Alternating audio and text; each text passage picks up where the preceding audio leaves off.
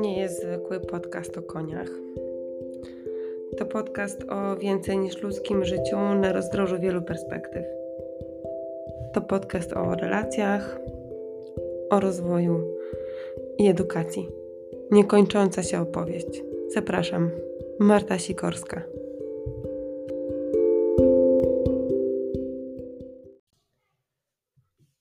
Zapraszam Was dzisiaj do wysłuchania mojej rozmowy z Martą Siemieniuch. Martę znalazłam przez internet, bo bardzo chciałam obserwować dziko żyjące konie. A ona była kimś, kto zajmuje się właśnie hodowlą dziko żyjących koników polskich. Pamiętam, że obawiałam się, czy znajdziemy porozumienie, ponieważ Marta była panią profesor. I poznałam tym sposobem nie tylko wybitną ekspertkę, ale też niesamowitego człowieka, osobę z pasją, wiedzą i ciekawością, a zupełnie tak osobiście poznałam super kompankę do leśnych wypraw, wielu godzin rozmów, śmiechu do łez, no i matkę chrzestną pomysłu sprowadzenia do Pasikoni 2 koników polskich urodzonych właśnie w rezerwacie. Ten odcinek, który zaraz wysłuchacie, nagrałam jako w ogóle pierwszy ever w marcu 2023 roku. Tak. To było tak, że wieczorem po deszczowym dniu w lesie na Mazurach pojechałam do domu pani profesor, uzbrojona jedynie w pożyczone słuchawki od iPhone'a, które miały posłużyć za mikrofon. Mikrofonu zapomniałam zabrać z Pasikoni, a bardzo, bardzo chciałam już zacząć nagrywanie podcastu.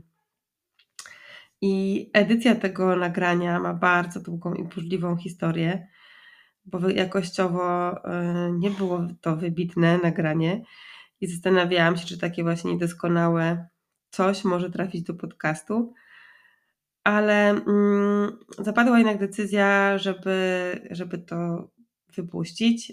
Dzięki pomocy Tomka, mojego partnera, jakość tego nagrania została poprawiona.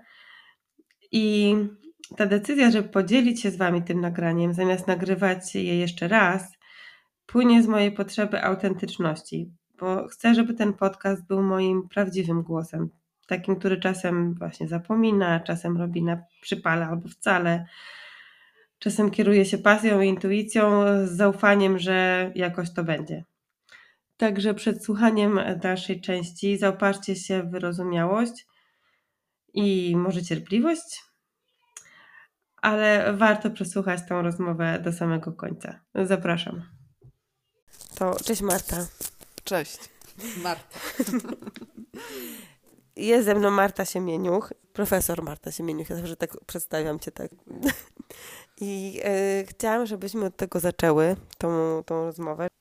Czy możesz Ty się przedstawić w taki sposób, jakbyś chciała, swoimi słowami? Czym się zajmujesz? To jak powiedziała Marta, nazywam się Marta Siemieniuch, jestem lekarzem weterynarii i od 7 lat prowadzę hodowlę koników polskich w Popielnie. I tutaj w stacji badawczej w Popielnie zajmujemy się hodowlą zarówno w systemie stajennym, jak i w systemie rezerwatowym. Jest to taki unikalny sposób hodowli koni. Jedynie ta rasa, którą tutaj mamy, czyli koniki polskie, może żyć w systemie hodowli rezerwatowej. Jest to prawnie dopuszczone. I dzięki temu możemy prowadzić bardzo różnorodne obserwacje nad ich zachowaniami, nad strukturą społeczną stad, czego oczywiście nie można obserwować w hodowli stajennej, która jest bardzo sztuczna w porównaniu z tym, w jaki sposób żyły konie na wolności. Oczywiście ta nasza hodowla rezerwatowa też ma swoje ograniczenia. Nie jest to hodowla stricte wolnościowa. Nie ma już w tej chwili dzikich koni tak naprawdę, dziko żyjących całkowicie. Możemy powiedzieć, że jest to hodowla półwolnościowa, ponieważ my prowadzimy tą hodowlę też w ramach przepisów zarówno Unii Europejskiej, jak i naszych krajowych, które nas obligują do różnych rzeczy i my te przepisy tych przepisów musimy przestrzegać. Ale dzięki temu, że Tutaj mamy, w tej chwili mamy 2 tabuny, ale docelowo zwykle na tej powierzchni mamy 4 tabuny koni, więc możemy obserwować różne zachowania społeczne zarówno wewnątrz tabunu, jak i pomiędzy tabunami. Mhm. A Marta, bo czasami mówisz stado, a czasami tabun. Wiem, że do jakichś takich szczegółów wchodzimy już. Ale to jest dla mnie jakoś ciekawe. Wiem, że tak jest, też w takiej starej literaturze pojawia się słowo harem, nie? Tak. To czym się różni harem od stada i od tabunu? I wiem, też słyszę w takiej literaturze niepolskiej, też czytam, że ostatnio preferowane jest słowo grupa po prostu. Jak to jest, powiedz, z takimi niuansami? No generalnie tabun i harem to są odpowiedniki i te nazwy mówią o takiej grupie rodzinnej, często też mówimy właśnie grupa rodzinna, określając grupę klaczy wraz z ogierem, który z tymi klaczami żyje, jest ich partnerem z reguły przez wiele lat, bo struktura społeczna stada zwykle jest bardzo stabilna i tą grupę tworzy również przychówek z danego roku tychże klaczy i tego ogiera. No, ten przychówek z reguły jest odławiany przez nas każdego roku, czasami w 100%, czasami jakieś osobniki cenne, zarówno genetycznie, jak i takie poprawne bardzo eksterierowo, są zostawiane na tak zwane zastąpienie albo remont stada. Są zostawiane w tabunie i one sobie dorastają w tym tabunie. Natomiast reszta młodzieży jest odławiana. A stado, no to bardziej bym powiedziała, że odnosi się też do takiej hodowli stajennej, tego co my znamy zwykle hodując konie, czyli no, bądź są to klacze, bądź mieszane stada wałachów i klaczy. W takich typowych hodowlach ogiery są odseparowane od klaczy, tak? Nie są utrzymywane razem. Więc w takim pojęciu, w takim rozumieniu to raczej są to klacze i wałachy albo same klacze, same wałachy. Czyli twoja praca tutaj jest związana z obserwacją i jakimś sposobem takim, nie lubię słowa zarządzaniem, ale regulacją jakoś życia koni w tych grupach rodzinnych, tudzież tabunach. Jakoś mam takie z feministycznego zacięcia, że tabun albo harem jakoś dla mnie sugeruje, że to jest, wiesz, w centrum jest ten samiec i on i jakby jego wybrane kobiety, jakoś mnie tak, wiesz. Rozumiem. No tutaj w tej grupie rodzinnej to bardziej nawet bym powiedziała, że matriarchat obowiązuje niż patriarchat, bo tak naprawdę ogier spełnia funkcję oprócz tych reprodukcyjnych, to on strzeże to stado, broni, jest czujny, tak? Tak pierwszy wypatruje jakiegoś niebezpieczeństwa, zagrożenia, co obserwujemy również jak spędzamy czas w lesie razem, że on tak pierwszy reaguje bardzo często. Też są doświadczenia, kiedy puszczano w stadzie takim dziko żyjącym w Roztoczańskim Parku Narodowym głos nagrany wilka, i wtedy stado się grupowało, źrebaki były brane przez matki do środka, a ogier biegał wokół tego stada i gdyby napotkał właśnie wilka, no to na pewno by go zaatakował. Ale bardzo dużo w stadzie zależy od tych klaczy przewodniczek, czyli jednak ten matriarchat obowiązuje. Też trudno powiedzieć, że jest to jedna taka klacz najważniejsza, czy jest ich 2, czy 3. To zależy od tabunu, przynajmniej ja mam takie obserwacje. W tej chwili w jednym z tych naszych grup, w jednym tabunie ogiera namur, no to mamy jedną taką klacz, herkę, taką najbardziej dominującą, co widać po jej sposobie zachowania, po tym, że ona bardzo często przebywa z tym ogierem tabunowym, Też jeżeli jest zimowe dokarmianie koni, to ona pierwsza podchodzi do jedzenia.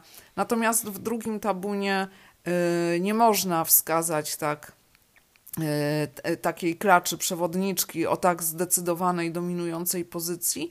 I w tym drugim tabunie jest kilka takich klaczy matek o wysoko ugruntowanej pozycji i generalnie one się dzielą tą rolą przewodniczek.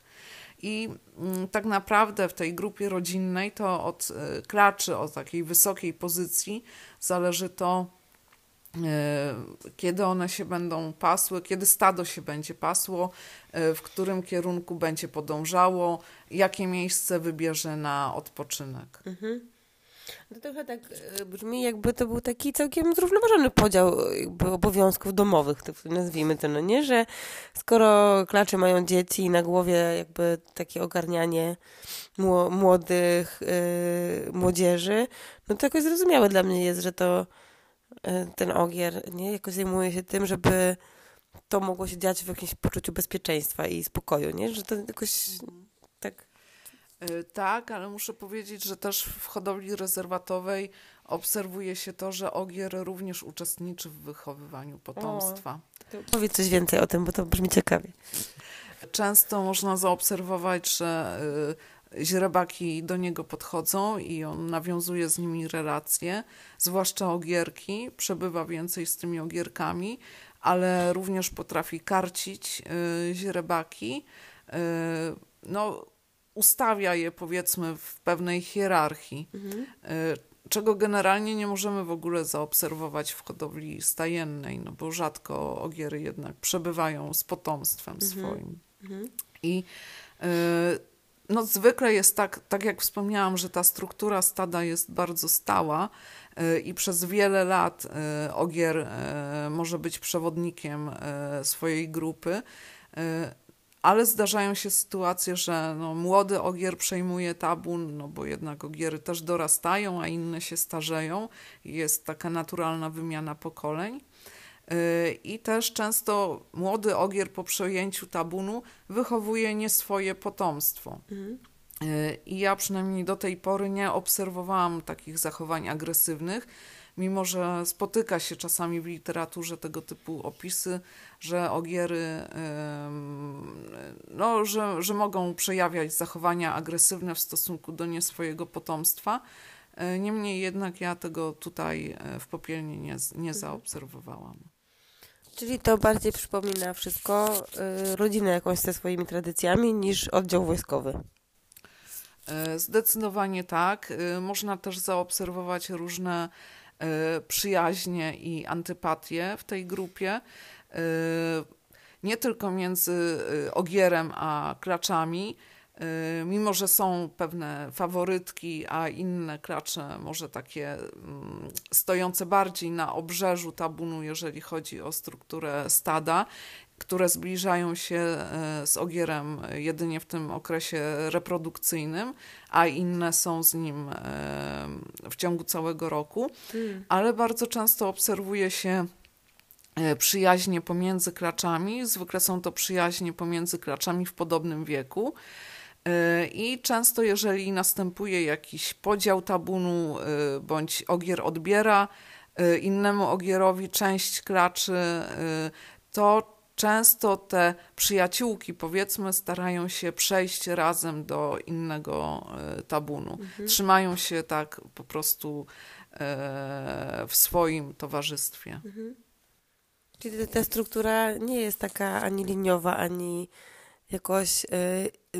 Mam wrażenie, jak Cię słucham, że to nie jest wszystko takie jednoznaczne, że to jest wielowymiarowe.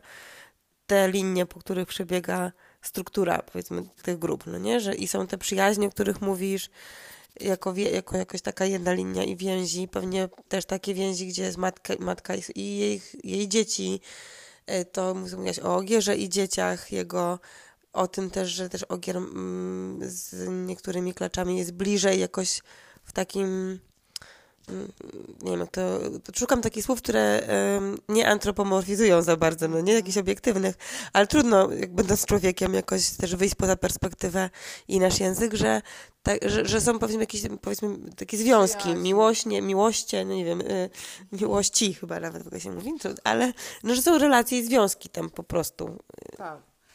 Tak, jak nawet wczoraj byłyśmy w lesie i obserwowałyśmy, że Namur z Herką często się iskały, stały obok siebie, no to tu właśnie między nimi to widać taką ewidentną zależność, obserwuje się w ciągu całego roku. A między innymi osobnikami na przykład niekoniecznie, bądź wręcz są takie antypatie, że jeden z osobników potrafi bardzo bronić swoich granic i swojego terytorium i ewidentnie pokazuje, żeby inny osobnik nie wkraczał w to jego terytorium. Także takie różne związki można obserwować między klaczami a potomstwem, bo potomstwo przy tych klaczach rezerwatowych jest zwykle do około 8 miesiąca życia, 9. To w dużej mierze jest zależne od czasu, kiedy klacz się wyźrebi. Te klacze rezerwatowe źrebią się od końca marca zazwyczaj poprzez kwiecień, maj do początku czerwca z reguły. Natomiast potomstwo jest odławiane w miesiącach zimowych, bo no, te warunki klimatyczne ułatwiają nam przeprowadzenie tych odłowów. I w tym momencie źrebięta są już na tyle podrośnięte, że klacze tak niespecjalnie silnie przeżywają tą rozłąkę ze swoimi źrebiętami. Zwykle jak wprowadzamy klacz ze źrebakiem do odłowni i potem te klacze są wypuszczane, a źrebięta są przygotowywane do zabrania do stajni.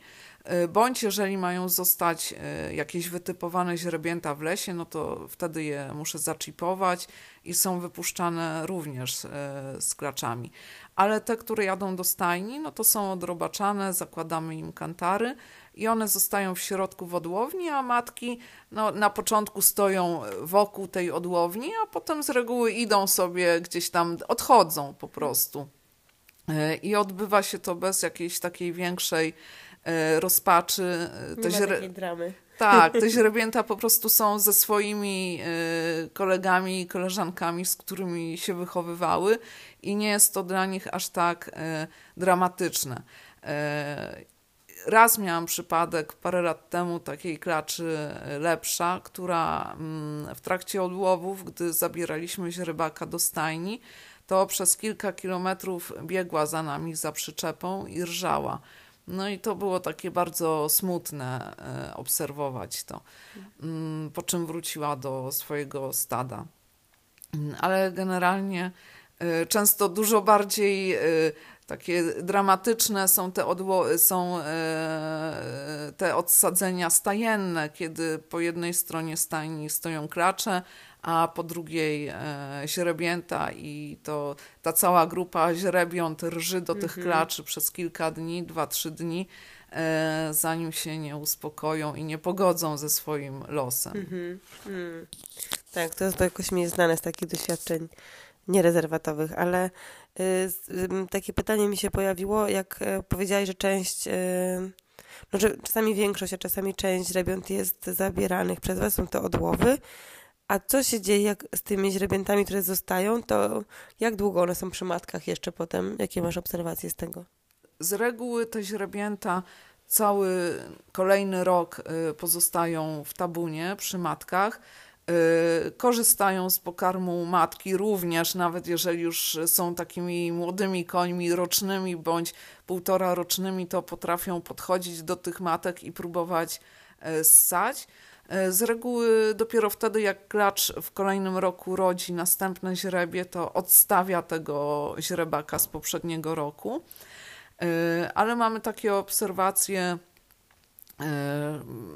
jednego z ogierów, który został w lesie na remont stada, lidyta, który pozostawał z klaczą do 4 roku życia tak naprawdę, zanim ogier, który przejął tabun, go nie przepędził. Śmialiśmy się, że to taki maminsynek trochę jest, który się trzyma matczynej spódnicy i ta klacz była bardziej związana z tym ogierem, z tym synem, niż z kolejnymi źrebiętami, które się po nim rodziły. Tak, to takie było. On się jej bliżej trzymał niż te źrebięta kolejne tak naprawdę. Ale no, z reguły jest tak, że ogier, ojciec wypędza taką młodą klaczkę, która jest jego córką, żeby jej nie kryć i jest to spontaniczny mechanizm etologiczny zabezpieczający przed wzrostem pokrewieństwa. I taka klaczka jest wypędzana jako roczniaczka albo dwulatka na wiosnę, w momencie, kiedy dostaje ruje. I ona szuka sobie, no chodzi sama po lesie i szuka kolejnego, szuka grupy koni po prostu, do których mogłaby się przyłączyć. I tak trafia do innego tabunu niż ten macierzysty. Natomiast ogierki mogą pozostawać w grupie rodzicielskiej do czasu, kiedy nie wykazują zainteresowania klaczami. W momencie, kiedy taki ogier zaczyna dojrzewać i zaczyna się interesować możliwością pokrycia klaczy będących w tabunie, to wtedy zwykle ogier przewodnik przepędza takiego ogierka. Taki ogier, no zwykle jest to ogier 2-letni, czasem 3-letni, no wszystko właśnie zależy od tego, jak silny jest ten ogier tabunowy i jak bardzo ten młody ogier chciałby pokryć klacze, ile ma w sobie tej samczości, męskości. Takiej. Determinacji też. Nie? Tak, determinacji. I zwykle to się dzieje w 2., 3. roku jego życia. Jak jest wypędzony z tabunu, to zwykle jest jeszcze psychicznie zbyt niedojrzały, żeby móc stworzyć swój własny tabun. I musi tak z rok, czasami 1,5 roku pochodzić sam, zanim będzie w stanie przejąć jakieś klacze, albo inny ogier wypędzi też klacze córki, które wtedy mogłyby się do tego ogiera dołączyć. Zdarza się, że jak na przykład 2 ogiery są wypędzane przez ojców bądź ojczymów, powiedzmy z tabunów, to one się ze sobą łączą i tworzą taką grupę kawalerską. Mhm. A jak tak krążymy po takich trochę różnych etapach życia, mam wrażenie, konia i żeby takie spektrum jakoś temu nadać czasowe, to mniej więcej jaka jest długość życia konia w takich warunkach, konika polskiego, konkretnie o tym mówimy, i o takim, myślę sobie o takim pokoleniu też, no nie? Bo trochę ja o tym od Ciebie usłyszałam, ale imponujące są dla mnie te dane, na przykład ile taka klacz ma, wiesz, dzieci, źrebiąt, no nie? Jak to, jak no taki, no, w przestrzeni życia, co się tam wydarza w takim pokoleniu jednemu. No tak, to całe życie można podzielić na takie dzieciństwo, dojrzałość, dorosłość powiedzmy i starość, ponieważ te konie, które zostały wytypowane, żeby zostać w rezerwacie, no to w rezerwacie się rodzą, dorastają, przeżywają całe swoje życie i umierają w końcu. Jest to naturalna kolej rzeczy.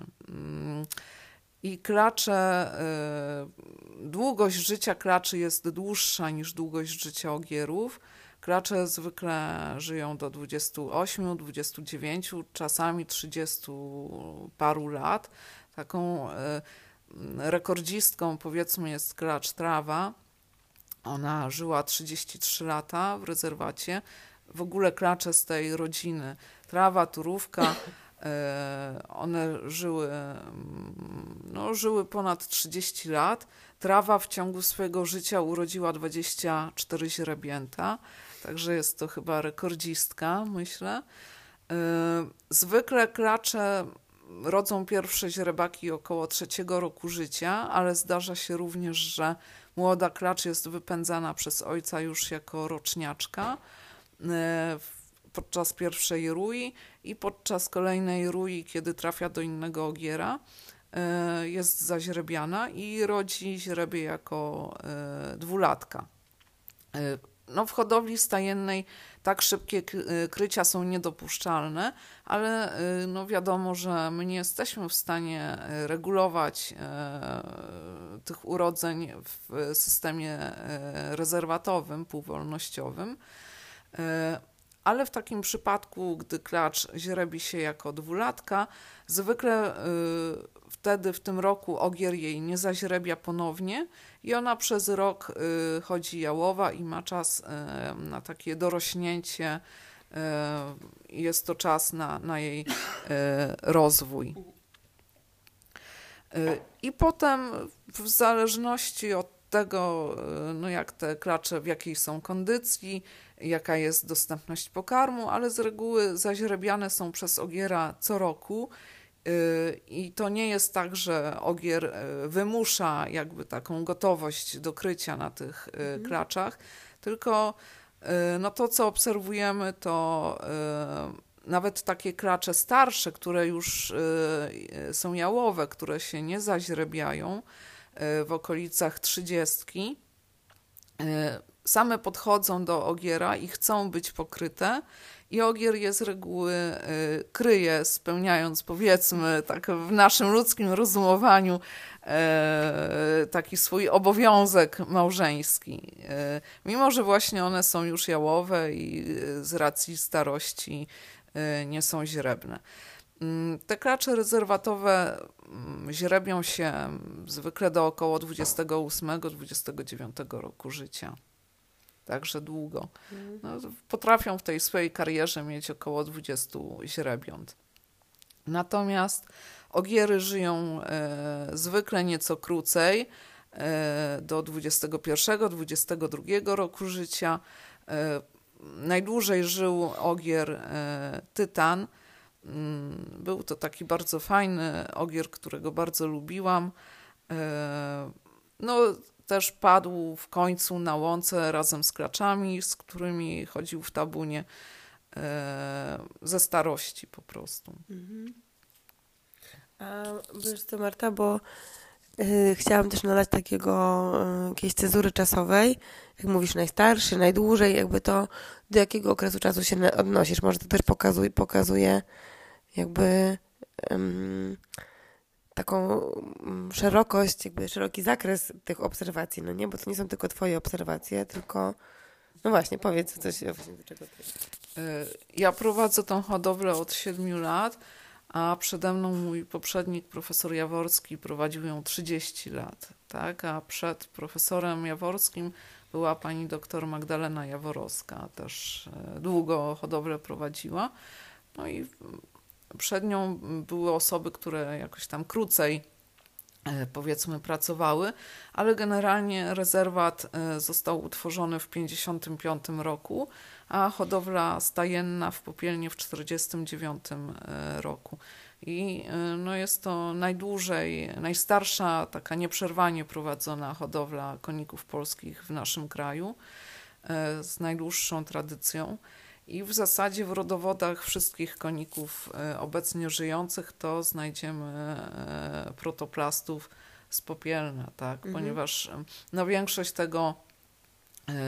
tych koni, przodków, powiedzmy, dzisiejszych koników, to wywodzi się z Popielna, bo tutaj był zdeponowany cały ten materiał, który no, wrócił z Niemiec i początkowo trochę tułał się po kraju, potem trafił do Popielna i też hodowla rezerwatowa też tutaj została zapoczątkowana po krótkim epizodzie hodowli białowieskiej od 1936 do momentu wybuchu wojny. Mhm. Tak.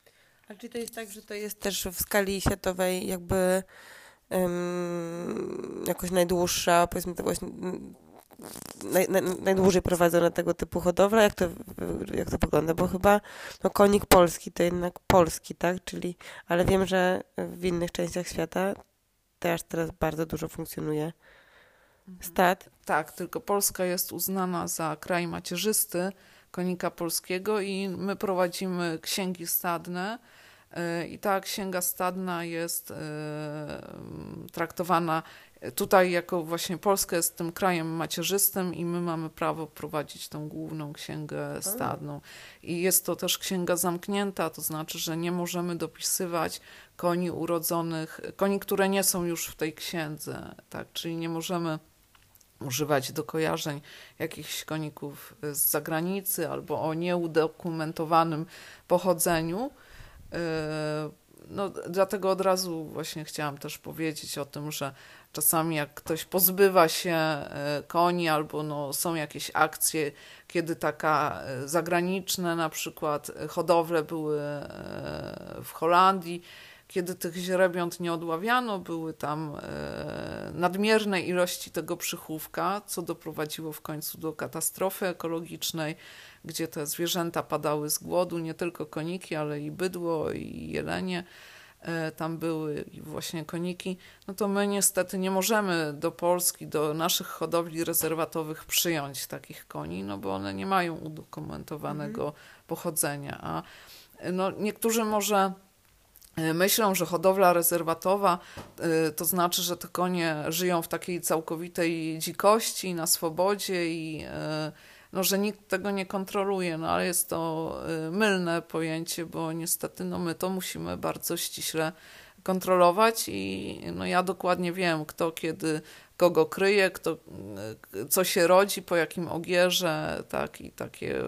No jestem w lesie kilka razy w tygodniu, czasami codziennie, jeżeli tego wymaga sytuacja i no po prostu my takie wszystkie detale znamy i nie jest to hodowla prowadzona tak zupełnie bez żadnej kontroli.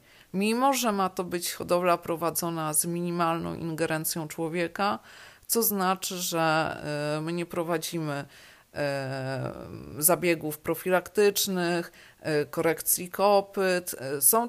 Ma tutaj działać przede wszystkim selekcja naturalna i w tej hodowli mają żyć osobniki jak najbardziej przystosowane do życia w naturze, które dają sobie radę jedynie przy minimalnej ingerencji człowieka. My regulujemy po prostu ilość tych osobników, w zależności od dostępności bazy pokarmowej zostawiamy na zastąpienie tak zwane osobniki najbardziej typowe eksterierowo i takie, które genetycznie no, powinny przedłużać daną linię.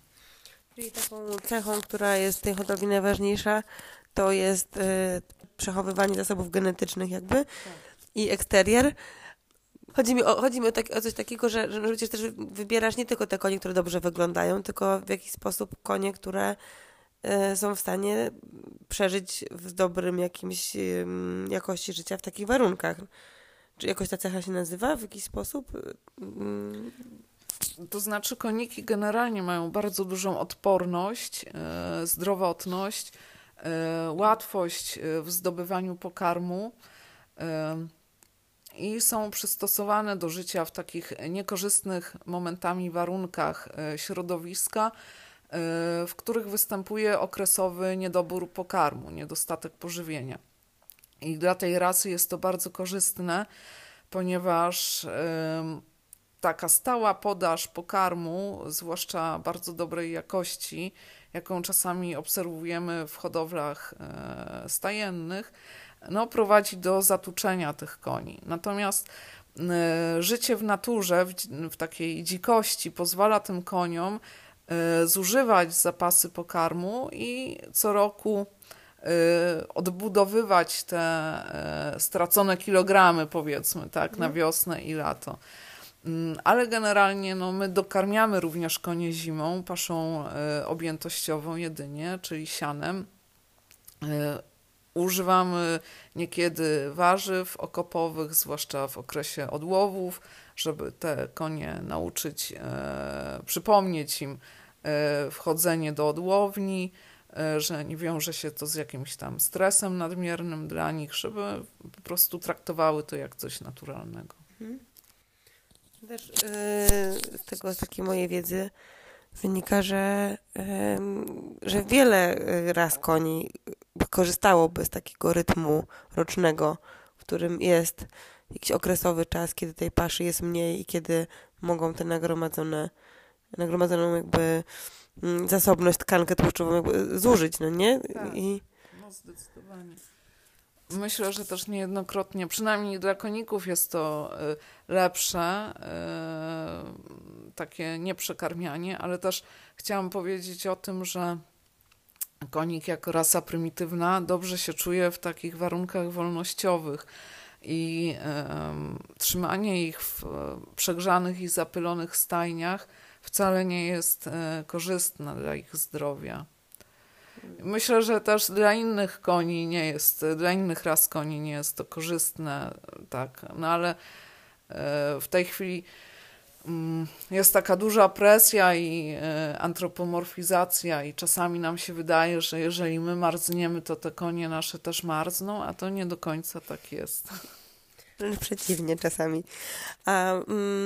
Jeszcze, bo zaczęłyśmy o tych stadiach życia jakoś i też zmeandrowałyśmy w różne inne tematy ciekawe, bo powiedziałaś o dorastaniu, powiedziałaś o macierzyństwie i jesteśmy dzisiaj świeżo z lasu, bo jestem teraz w Popielnie z Martą, więc widziałyśmy też dzisiaj klacz halbę, która ma ile ma lat?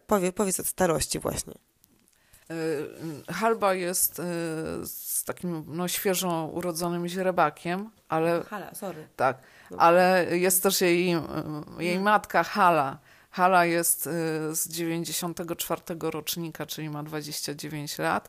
To jest klacz, która była w 2004 roku przywieziona z Roztoczańskiego Parku Narodowego, gdzie też jest hodowla rezerwatowa, wraz z ogierem mor i inną klaczą, chimerą, ponieważ czasami wymieniamy się pojedynczymi osobnikami, żeby też trochę wzmocnić tą pulę genetyczną naszych koni. Możemy to robić tylko wewnątrz, pomiędzy innymi hodowlami rezerwatowymi, nie możemy tutaj wpuszczać koni pochodzących z hodowli stajennej. No i z tej grupy, z tej trójki, która była w 2004 roku przywieziona z Roztocza, żyje jeszcze klacz Hala.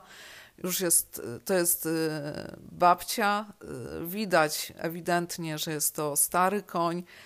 Starość, jak wiadomo, nie jest najpiękniejszym okresem w życiu nie tylko człowieka, ale i zwierząt, jak można popatrzeć, zaobserwować, ale no jest to normalny, fizjologiczny okres. U Hali widać już zarówno niedostatki w umięśnieniu, zwłaszcza na udach, tam gdzie powinien być mięsień czworogłowy uda, no to już tam są takie wklęsłości, bym powiedziała, widać żebra, miednice, ale i tak jak na 29-letniego konia, to uważam, że jest ona w bardzo dobrej kondycji. I rok temu zaobserwowałam taką sytuację, ponieważ tabun, w którym ona żyje, został przejęty przez młodego ogiera, turbacza, wtedy 3-latka. Różnica wieku między nimi. No różnica wieku, tak, dosyć duża.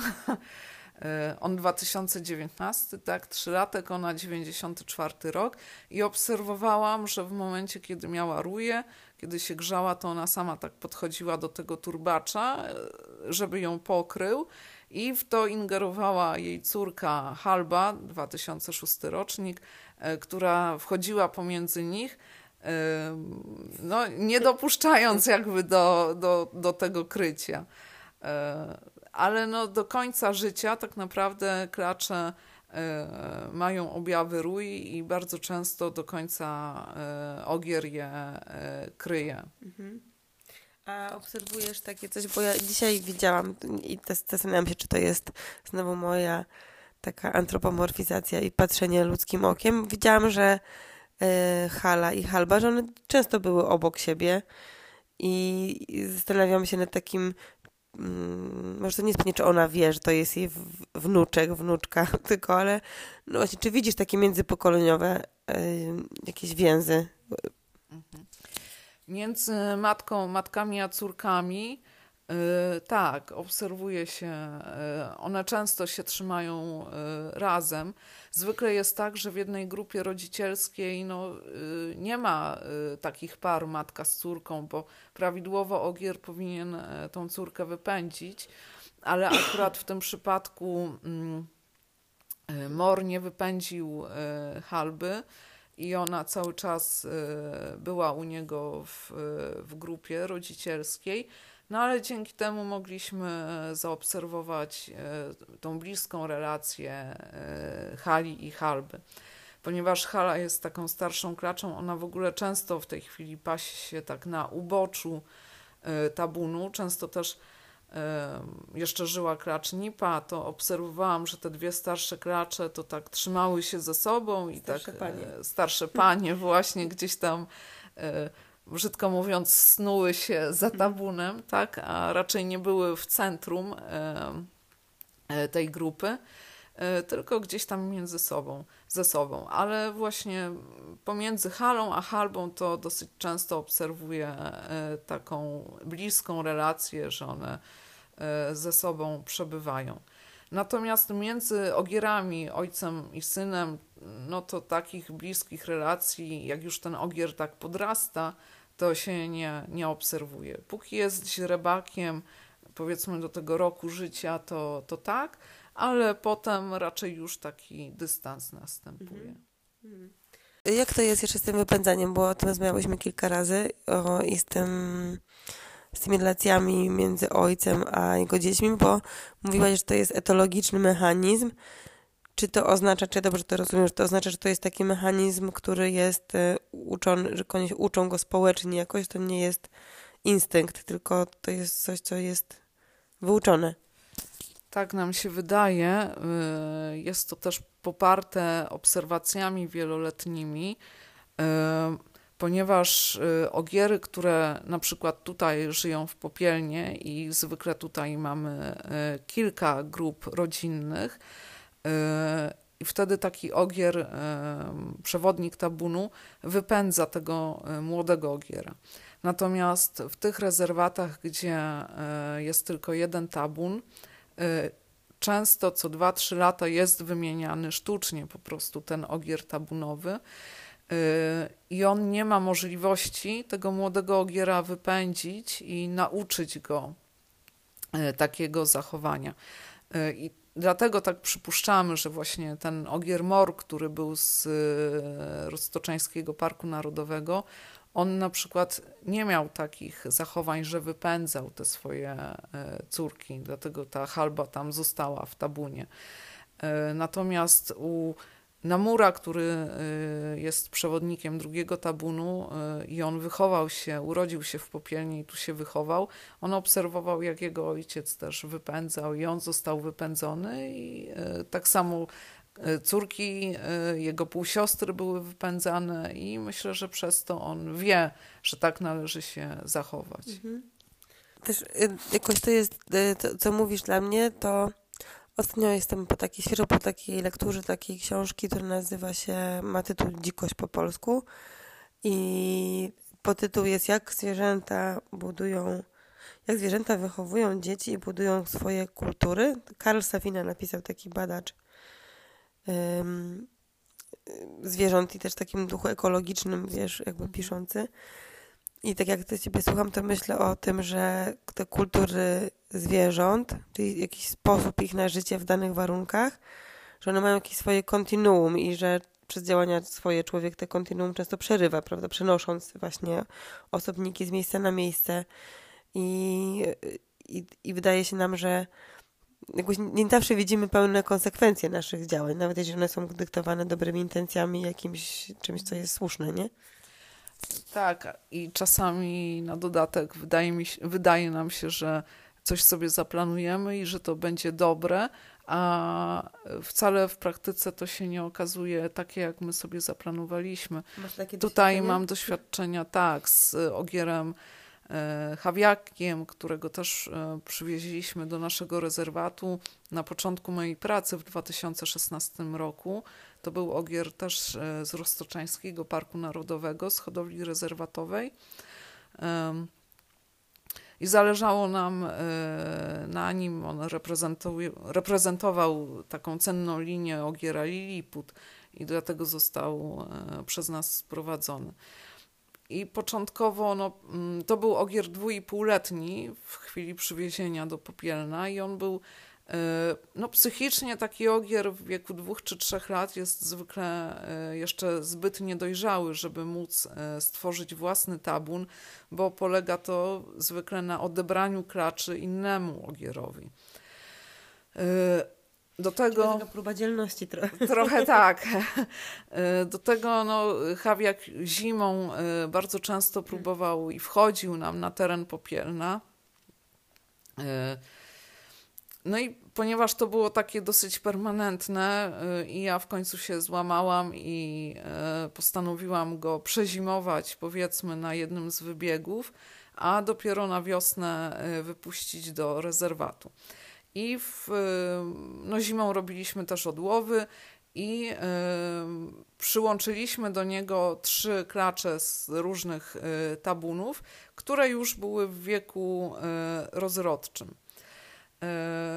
I Chawiak te klacze, próbował je od razu kryć, nawet mam takie zdjęcia, że próbował wskakiwać na nie w galopie. On w ogóle tak nie miał takiego instynktu, kiedy się tą klacz powinno kryć. Dopiero się tego nauczył. Ale przez parę tygodni, parę miesięcy nawet z tymi klaczami 3 pobył na terenie Popielna, po czym w kwietniu, pod koniec kwietnia wypuściliśmy to małe statko do rezerwatu, żeby już sobie radziło samo na wolności. I klacze się potem w następnym roku wyźrebiły. Chawiak je jeszcze pokrył, po czym zostawił je same i poszedł, odbił cały tabun, wszystkie klacze innemu ogierowi, ogierowi Neron, a te swoje klacze zupełnie, już się w ogóle nimi nie interesował, tak? One sobie zaczęły szukać innych tabunów, jedynie klacz Herbka, szukała, po prostu wybrała Chawiaka i szukała jego w tym rezerwacie i dołączyła do jego tabunu, mimo że w tym tabunie ona była najniżej w hierarchii, bo cały tabun wszystkie te klacze się wcześniej znały, ona była nowa z zewnątrz i w ogóle ona nie ma takiej silnej pozycji. Może taka historia nieszczęśliwej miłości trochę. Trochę tak. I po prostu to pokazało, że to, co my zaplanowaliśmy dla Chawiaka, to akurat on sobie wymyślił coś zupełnie innego. W ogóle był to ogier o takim dość słabym, bym powiedziała, instynkcie samozachowawczym i też nie był nauczony chyba takiego życia i zachowania się na wolności. Niestety wchodził w konflikty z każdym ogierem po kolei, który żył w lesie i to w pewnym momencie skończyło się dla niego tragicznie. Niemniej jednak zostawił po sobie bardzo cennego ogiera Turbacz, który teraz też jest ogierem tabunowym. To jest w tej chwili 4-latek i żyje sobie w naszym rezerwacie. Właśnie, nie? Ale zastanawiam się, bo to jest taka historia, która pokazuje tak jakby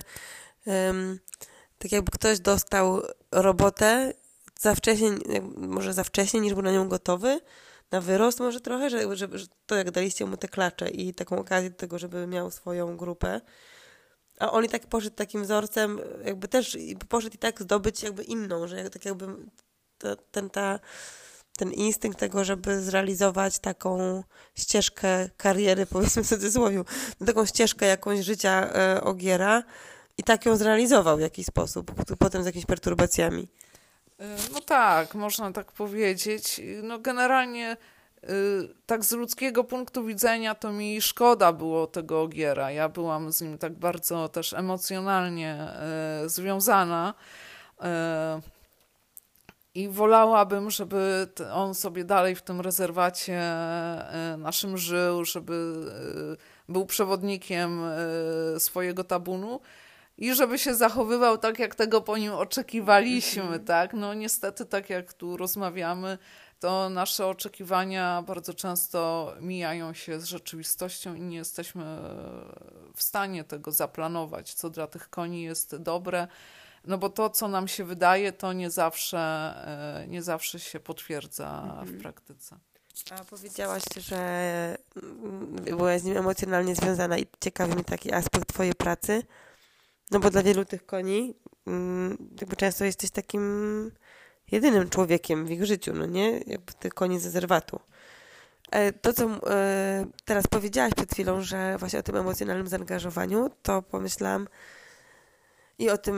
o tym, że tak, że jesteś takim człowiekiem dla tych koni jakby jedynym często, takim, który regularnie się pojawia. Jaka jest ta praca? Jak to jest właśnie być w takiej sytuacji z dziko żyjącymi końmi? No. Bardzo często jest to praca bardzo obciążająca psychicznie. Oprócz tego, że oczywiście bardzo satysfakcjonująca i zdaję sobie sprawę z tego, że niewiele osób ma okazję obserwować konie w takiej półwolnościowej hodowli, w takim prawie naturalnym środowisku ich życia. No bo większość z nas, która ma do czynienia z końmi, no to widzi tylko jakiś wycinek ich życia i to też bardzo silnie zantropomorfizowany, zmieniony przez człowieka, no bo te warunki stajenne są takimi warunkami sztucznymi. Staramy się stworzyć koniom jak najlepsze warunki, no ale one tak naprawdę często też tworzymy warunki, które nam się wydają najlepsze dla tych koni, a wcale tak nie jest. Ale no w systemie tej hodowli rezerwatowej, no to tak, no ja mam kontakt z tymi końmi parę razy w tygodniu z reguły. Mają z nimi też kontakt turyści. Niektóre tabuny są bardziej podatne, że tak powiem, na wpływy turystów, inne tabuny mniej. No tak, obserwujemy też to, że one się świetnie uczą i na przykład w sezonie wakacyjnym to wiedzą, że należy wychodzić na szosę, bo wtedy turyści te konie dokarmiają mimo naszych próśb i apeli, żeby tego nie robili i nie oswajali koni. No ale oczywiście różne sytuacje się zdarzają. No ale przez to, że też mam z nimi kontakt, no to czasami pomagam im u schyłku życia, kiedy muszę jakiegoś konia poddać eutanazji, już właśnie z powodów takiego bardzo starego konia, żeby po prostu skrócić to jego umieranie. Generalnie nie leczymy koni, chyba że są jakieś takie bardzo... no takie sytuacje, że to leczenie też można przeprowadzić, no bo no to nie jest hodowla stajenna, że ktoś mi tego konia przytrzyma, nikt go tam nie przytrzyma, my mu nie założymy kantara na głowę, żeby on stał spokojnie. No i nie ma możliwości, nie wiem, podania mu antybiotyku czy jakiegoś takiego leczenia. I też nie o to chodzi w tej hodowli rezerwatowej, no bo jeleni, saren też nie leczymy, a ma to być podobna sytuacja, tak? Te konie mają żyć w naturalnym środowisku, w otoczeniu innych dziko żyjących gatunków zwierząt. Także moja rola jako lekarza weterynarii jest ograniczona w tej hodowli rezerwatowej. Bardziej mogę być takim obserwatorem, behawiorystą, czy mogę po prostu wpływać na liczebność tego stada i tego typu rzeczy. Masz jakieś konie, które są bardziej twojsze. No wiesz, że jakoś angażujesz się czasami w takie... Jakoś, no właśnie, powiedz coś o takim... No właśnie, tak po Hawiaku to już staram się tak nie angażować bardzo emocjonalnie, no bo to, no niestety różne sytuacje się zdarzają i nie mamy na nie wpływu. Niemniej jednak, no zawsze te konie, które powiedzmy są młodsze, bo które już za moich czasów się urodziły, które ja zostawiłam na remont stada tak zwany, no to są bardziej moje i mam do nich jakiś tam większy sentyment, tak. No, po prostu w ciągu lat pracy też możemy obserwować dorastanie tych koni, potem ich dorosłość, pierwsze źrebaki obserwujemy, tak zastanawiamy się, czy no to był dobry wybór, że tego konia wybraliśmy i zostawiliśmy, czy zły wybór. No i za jakiś czas, potem po iluś latach będziemy obserwować jego starzenie się, tak, i śmierć. Mhm. Czyli to jest trochę tak, jakbyś no, tak, że w pewien sposób masz duży wpływ na życie jakby czyjeś, nie? Że to jest jakoś osoby końskiej jakieś. No chyba tak. Nie? I że myślę sobie, że no to obserwowanie czyjegoś życia w taki sposób to no to jest, ma wartość taką sentymentalną, uczuciową, jakąś taką, trudno się nie przywiązać jakoś do takiej nawet wizji tego, że to jest jakieś ważne życie, myślę. A takie pytanie mi przychodzi do głowy, bo często jak się rozmawia o koniach, o treningu koni, o hodowli koni, nie wiem, no ogólnie o koniach, to ludzie powołują się na takie argumenty, no, że dziko żyjące konie to i tamto. Albo naturalnie u koni to tak i tak i tak jest. A z drugiej strony padają argumenty, co wy tam wiecie, jak to można prowadzić w ogóle badania na dziko żyjących koniach. Ja wiem, mój koń w stajni robi tak i tak, wiesz. I po pierwsze mam takie pytanie właśnie, jak to jest z tymi, czy można takie bardzo uogólnione tezy na temat koni w ogóle wysnuwać według ciebie i prezentować. A drugie pytanie, czy możesz opowiedzieć, jak to się robi, że się bada te dziko żyjące konie? Jak się prowadzi takie badania? Przede wszystkim prowadzimy takie obserwacje behawioralne. No my nie możemy ingerować, nie możemy prowadzić badań naukowych, które wpływałyby jakoś negatywnie na te konie. No, jest to jednak hodowla rezerwatowa, i te konie muszą sobie dalej tam żyć w zdrowiu, muszą się swobodnie rozmnażać i nasza ingerencja no, nie może być nadmierna. Także to, co my możemy robić, to możemy obserwować ich zachowania. Wcześniejsze badania były takie prowadzone nawet całodobowo. Zmieniały się osoby, które te konie obserwowały. Również prowadzono w nocy takie badania, żeby wiedzieć, jak wygląda ten całodobowy rytm życia u tych koni, kiedy się pasą, kiedy odpoczywają, jak to przebiega, jak to wygląda w różnych porach roku, bo to się wszystko zmienia w zależności od pory roku, od temperatury, nasłonecznienia, ilości owadów. Także w każdej porze roku te konie mają pewne inne przyzwyczajenia, no, które są nam oczywiście znane i można jakieś ogólne wnioski na ten temat wysnuć. Niemniej jednak no, to przebywanie z tymi końmi uczy też bardzo dużo pokory i nabywa się pokory pracując z nimi, ponieważ mimo że jakieś takie ogólne wnioski można wysnuć, to są konie, które niejednokrotnie nas zaskakują swoim zachowaniem i nigdy byśmy nie powiedzieli, że ten koń zachowa się w taki sposób, jaki się zachował. Oczywiście im dłużej w tym lesie się przebywa z nimi, tym więcej takich zachowań nietypowych, bądź może typowych, ale no przez nas uważane za nietypowe, można zaobserwować. I tutaj chciałam powiedzieć o takiej klaczy nipa, której no już nie ma z nami. Ona była matką namura, który jest teraz jednym z naszych ogierów tabunowych. I nipa była taką klaczą, no tak ją ocenialiśmy, że taką bardzo zależną od grupy i bardzo się trzymała ze swoimi koleżankami w podobnym wieku i któregoś razu będąc w lesie zaobserwowałam, że ona oddzieliła się od tabunu, nigdy jej ogier jej w tym też nie przeszkadzał i zostawiła swoje koleżanki i poszła na taki obchód po całym rezerwacie, po czym wróciła do stada. Ile kilometrów mogło być? No myślę, że około 30-40 kilometrów sobie mogła nawet przejść. I no tam, gdzie mogłam, to towarzyszyłam jej samochodem.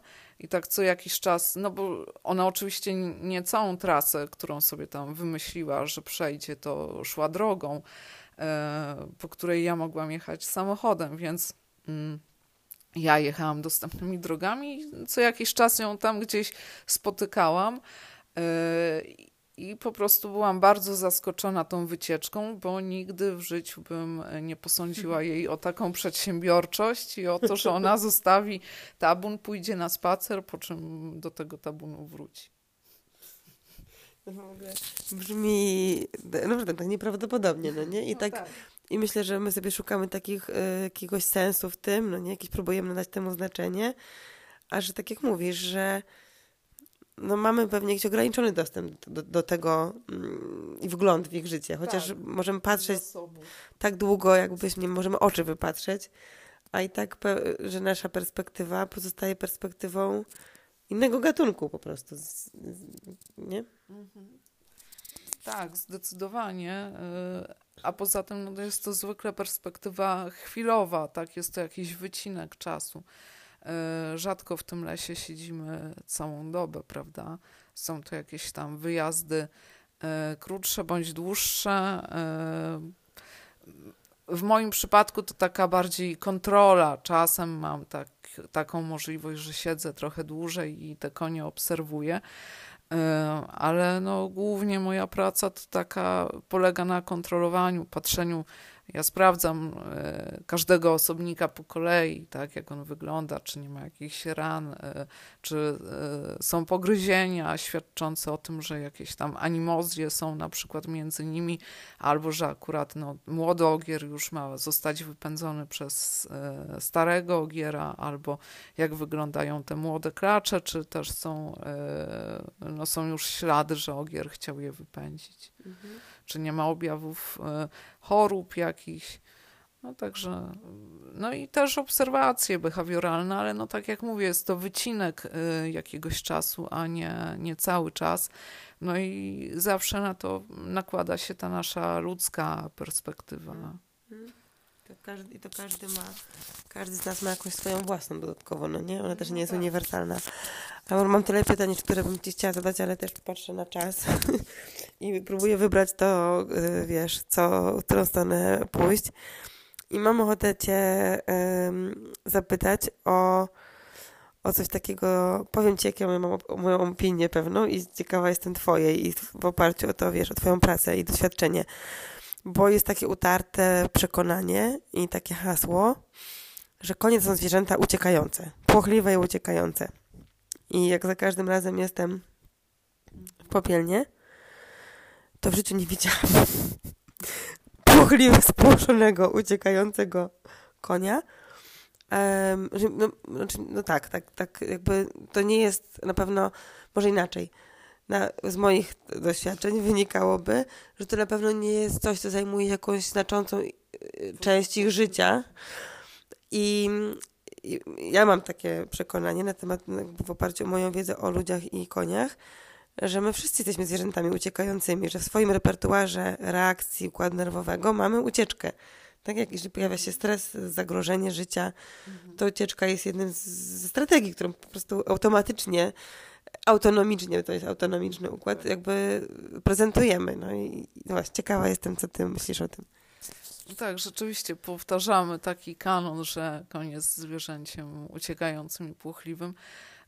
Myślę, że może te osobniki, które widujemy, jak idziemy do lasu, my nie stanowimy dla nich zagrożenia takiego, że one zechciałyby uciec, widząc nas. Ale tak jak obserwowałyśmy nawet wczoraj, to ten, zwłaszcza ogier tabunowy, to przez początkowy czas, jak przyszliśmy do lasu na łąkę, to bacznie nas obserwował, prawda? I on sobie pewnie ważył, czy jesteśmy tym bodźcem zagrażającym, że warto uciec, czy nie jesteśmy... A myślę, że gdybyśmy podeszli i spróbowali mu założyć kantar na głowę na przykład, to na pewno by uciekł albo w jakiś inny sposób by zademonstrował swoją niechęć w stosunku do naszych działań. No równie dobrze mógłby się obrócić zadem i spróbować nam pokazać, gdzie jest nasze miejsce akurat, tak, bo to my wkroczyliśmy, jesteśmy intruzami w tym momencie i wkraczamy na ich teren. Mi rzeczywiście rzadko się zdarza obserwować, że te konie, te stada w jakiś tam sposób no tak się płoszą, że uciekają całe, tak? Jest to raczej taka sporadyczna, bardzo sporadycznie, tak? Rzadko się coś takiego obserwuje. Chociaż jak przyjeżdżam z jakąś tam większą grupą, która się w jakiś taki sposób nadmiernie ekspansywny zachowuje, no to zdarzało mi się obserwować takie pojedyncze sytuacje, że one ewidentnie pokazały, że im się to nie podoba i sobie poszły. No to myślę, że to jest jakaś taką różnicę widzę między oddaleniem się, po prostu wyjściem z tej sytuacji, która jest niekomfortowa, a takimi zachowaniami, które właśnie ludzie tłumaczą tą płochliwością i koni, no nie? Właśnie, że odskakuje, że tam czegoś nie chce zrobić, takim, wiesz, takim już po prostu, może jak po polsku się mówi, takie handling, obsługi konia, no powiedzmy, no jeżeli coś, tak, w takich warunkach, które są charakterystyczne dla jakichś zwykłych, dla stajni, powiedzmy, takiej, gdzie się na koniach jeździ, no nie, to teraz ta hipoteza powstała w naszych dyskusjach podczas tego pobytu tu u ciebie, że być może to środowisko do życia, które my koniom zazwyczaj fundujemy i organizujemy, że ono nie jest optymalnym środowiskiem do regulacji tego układu nerwowego, no nie, że to, że właśnie. No tak, no pewnie masz rację, no wszystko co robimy jest sztuczne na swój sposób i odbiega jednak od, staramy się zapewnić potrzeby tego gatunku. Myślę, że ta płochliwość, powiedzmy, no to jest chęć poradzenia sobie z sytuacją po prostu, chęć wyswobodzenia się z jakiejś niekomfortowej sytuacji. Także konie te żyjące na wolności pewnie w inny sposób to jednak prezentują niż te konie żyjące w sztucznych warunkach, jakie im stworzyliśmy. Te konie w rezerwacie, mam wrażenie, że mają taką paletę wyboru bardzo szeroką w wielu zakresach życia. No może jest to ogrodzenie w jednym miejscu, bo trzeba powiedzieć to, że rezerwat Popielnie mieści się na... geograficznie to jest półwysep oblany ze 3 stron wodą jezior i tylko w jakimś... Właśnie opowiedz, jak to jest z tym ogrodzeniem jeszcze i z tym, jak to funkcjonuje tak. Od 1962 roku powierzchnia rezerwatu nie zmienia się i to jest 1620 hektarów. Jest to półwysep. Od strony południowej, czyli tej, od której wjeżdżamy na półwysep za miejscowością Onufryjewo, mamy przejazd rurkowy, taką bramę i po prawej stronie jezioro Warnouty, po lewej jezioro Bełdany i między bramą a tymi jeziorami rozciąga się płot i od strony północnej, tam gdzie są nasze pastwiska, już teren Popielna i wierzba, to też mamy płot. Natomiast reszta to są, no to jest las, fragment Puszczy Piskiej, łąki śródleśne, polany. Tych terenów takich łąkowych to jest około 57 hektarów i konie mają swobodny dostęp do jezior. Oprócz tego jeszcze mają w lesie takie sadzawki różne, rowy melioracyjne, z których też mogą pić wodę. Także warunki geograficzne naprawdę mają tutaj dobrą bazę pokarmową na tą ilość osobników, jaka jest. Staramy się utrzymać liczbę klaczy na poziomie 20-25 sztuk na tym obszarze, no i do tego osobniki męskie. Czyli to się wydaje, że to jest taki światek, w którym dużo rzeczy może się dla konia wydarzyć. Może znaleźć nową rodzinę, może przeżyć całe życie w tak jakby wykorzystując pełnię tego potencjału, który jest zamknięty w tym, że jest się koniem. Nie? Tak, myślę, że może objawić właśnie całą paletę tych swoich zachowań typowych dla gatunku, które no, u koni żyjących w takich sztucznych warunkach stajennych no, nie mają szansy się pojawić, i, czy tam nie mamy szansy ich zaobserwować po prostu. To będzie jakoś, Marta, takie pytanie chyba ostatnie. Czy jaką taką widzisz korzyść nie osobistą twoją, bo to nie chcę takie w takiecie maliny wpuszczać, ale taką albo jaki cel widzisz takich, powiedziałbyś, eksperymentów, żeby prowadzić tego rodzaju działalność, taką hodowlę? Co to daje ludziom? Po co to się w ogóle wydarza według ciebie? No sama ta hodowla to ma takie przełożenie naukowe. Jest to w pewnym sensie taka rezerwa genetyczna, te konie, ponieważ tutaj była bardzo niewielka ingerencja człowieka w celu wyhodowania tej rasy. Tutaj natura w dużej mierze działała.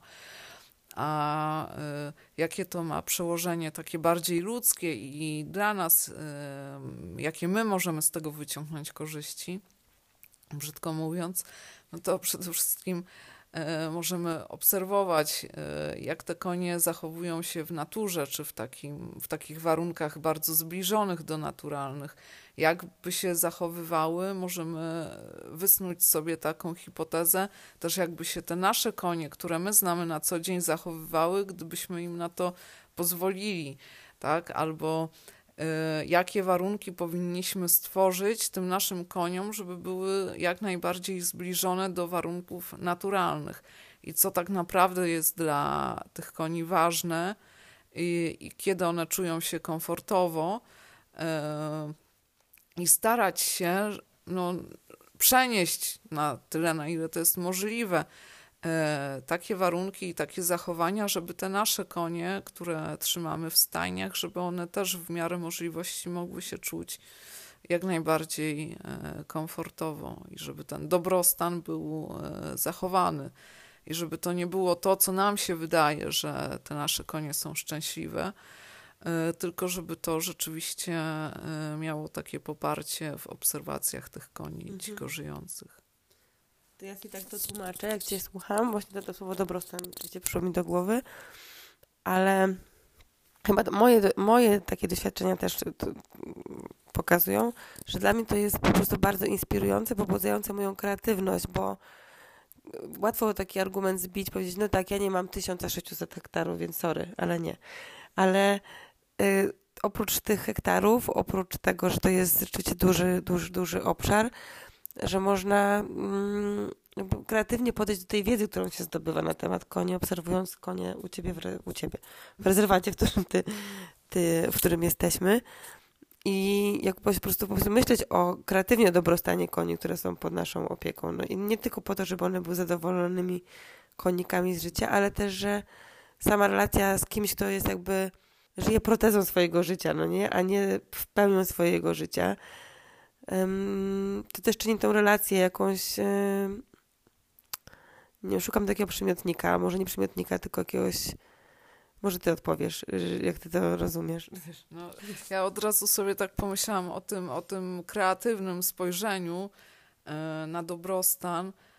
No, żeby to zrobić, to trzeba się wyzwolić z tej naszej ludzkiej perspektywy, no bo to, co my uważamy często, że jest dobre dla koni, to wcale dla tych koni nie jest. I tutaj to, co my często obserwujemy w rezerwacie, no to też niektórzy mogliby powiedzieć, że te konie to się męczą w takich warunkach, że zaniedbane, tak, że mają poplątane grzywy, że nikt im nie robi kopyt na przykład, że na wiosnę są chude. No ale to właśnie jest dobrostan dla tego gatunku, tak, że one wyglądają tak, jak wyglądają i mają szansę realizować te swoje naturalne potrzeby, no bo wolność oprócz przywilejów ma też różne ograniczenia i ma plusy i minusy. Że po prostu jest marzenie, że my tak często właśnie wolność jakoś próbujemy, że my ją romantyzujemy po prostu, nadajemy jej taki wyraz po prostu, idealizujemy to jakoś, no nie? I przypisujemy jej takie jakości, które się wiążą może z ludzką wolnością, chociaż też nie do końca, bo ona też bywa różna, ta ludzka wolność. Czy jest coś takiego, co myślisz, że cię nie zapytałam, a byłoby to... No na ciebie ważne, żeby to jeszcze wybrzmiało. No właśnie, tak wracając do tej wolności i do dobrostanu, to niestety wielu ludziom, którzy odwiedzają Półwysep Popielniański, wydaje się, bo nie znają behawioru koni, no nie wiedzą, w jaki sposób one się zachowują, jak są zdrowe i jakie są zachowania fizjologiczne i normalne, no to często im się wydaje, że te konie cierpią albo że są chore, ponieważ się kładą. I no tutaj należałoby powiedzieć, że właśnie fajnie byłoby jednak zaznajomić się najpierw z potrzebami fizjologicznymi jakiegoś gatunku i behawiorem tych zwierząt, żeby móc się wypowiadać autorytatywnie na jakiś temat, tak?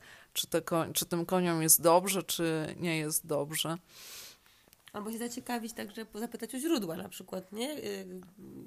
Można? No tak, no można się dowiedzieć różnych rzeczy i warto te konie obserwować, tak? I nawet jeżeli ktoś poświęci trochę więcej czasu, żeby zobaczyć, czy ten leżący koń jest na pewno chory, czy on po prostu ucina sobie drzemkę, bo jest upał i potem po 15 minutach się podniesie, otrzepie i pójdzie dalej, to na pewno będzie z korzyścią dla wszystkich taka wiedza.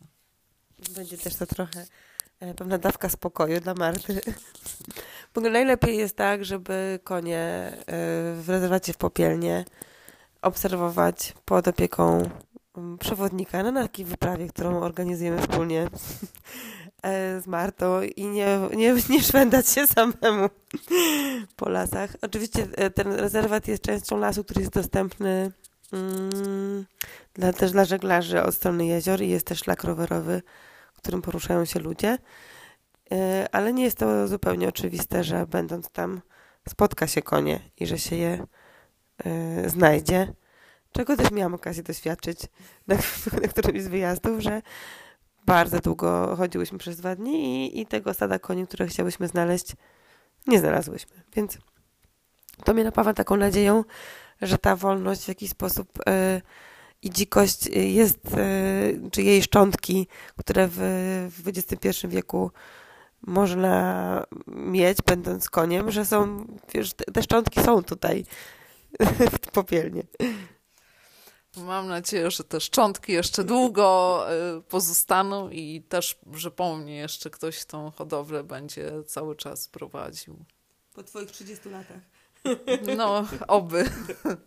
Dobrze, tego ci życzę i życzę nam też wielu wspólnych jeszcze wypraw i obserwacji do tych koni i mam nadzieję, że to też nie jest nasza ostatnia rozmowa taka nagrywana, bo oczywiście mam jeszcze dużo pytań w głowie i więcej mi się pojawia, im dłużej rozmawiamy, ale żeby dało się to wysłuchać za jednym słuchaniem, to tu przerwiemy. To dziękuję ci bardzo. Ja również bardzo dziękuję i do usłyszenia.